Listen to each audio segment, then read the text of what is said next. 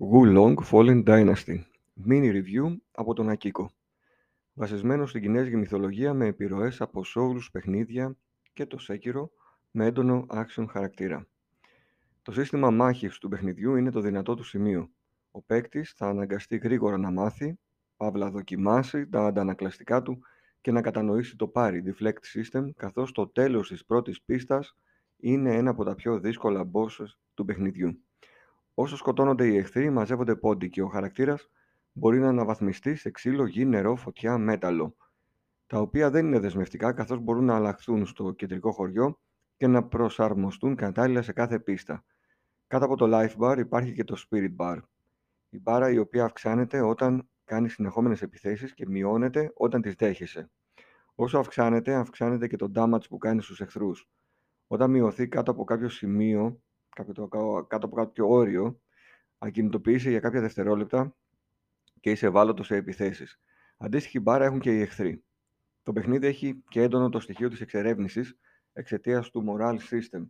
Σημεούλες είναι διασκορπισμένες στις πίστες και χρησιμοποιούνται και ως checkpoints. Όσο περισσότερες βρει ο παίχτης, τόσο πιο δυνατός θα είναι και θα έχει πλεονέκτημα σε σύγκριση με εχθρούς με χαμηλότερο morals. Το morals μπορεί να αυξηθεί επίσης σκοτώνοντας εχθρούς χωρίς να χάσεις. Ο παίχτης θα βρεθεί στη θέση να αντιμετωπίσει ιστορικούς χαρακτήρες και κινέζικα μυθολογικά τέρατα εξερευνώντας διάφορα τοπία από λιμάνια έως κάστρα. Τα γραφικά, αν και πανέμορφα και καλοσχεδιασμένα, δεν φαίνονται σύγχρονα. Εμβληματική μάχη είναι εναντίον του μεγάλου Λουμπού που θα το συναντήσεις πριν τη μέση του παιχνιδιού και θα χρειαστεί ώρες κατανόησης των μηχανισμών του και πώς θα κάνεις deflect. Μετά από αυτό το παιχνίδι μετά από αυτόν τον κακό, το παιχνίδι πέφτει αισθητά σε δυσκολία.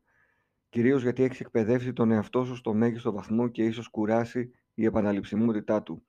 Στο τέλος υπάρχει κάποια πρόκληση, αλλά κανένας εχθρός δεν συγκρίνεται με τον Λούμπου, που θα τον ξανασυναντήσει στη συνέχεια, αλλά πιο αδύναμο. Με άλλα λόγια, το αίσθημα πρόκλησης που ένιωσα μετά την νίκη εναντίον του Λούμπου μετατράπηκε στη συνέχεια σε ξενέρωμα. Το παιχνίδι είναι διαμάντι. Όσο έχετε Game Pass, δώστε του μια ευκαιρία και μην το παρατήσετε στο πρώτο boss του παιχνιδιού. Μοναδική gaming εμπειρία και μία από τις καλύτερες εκπλήξεις της χρονιάς. Βαθμολογία 9,1 στα 10.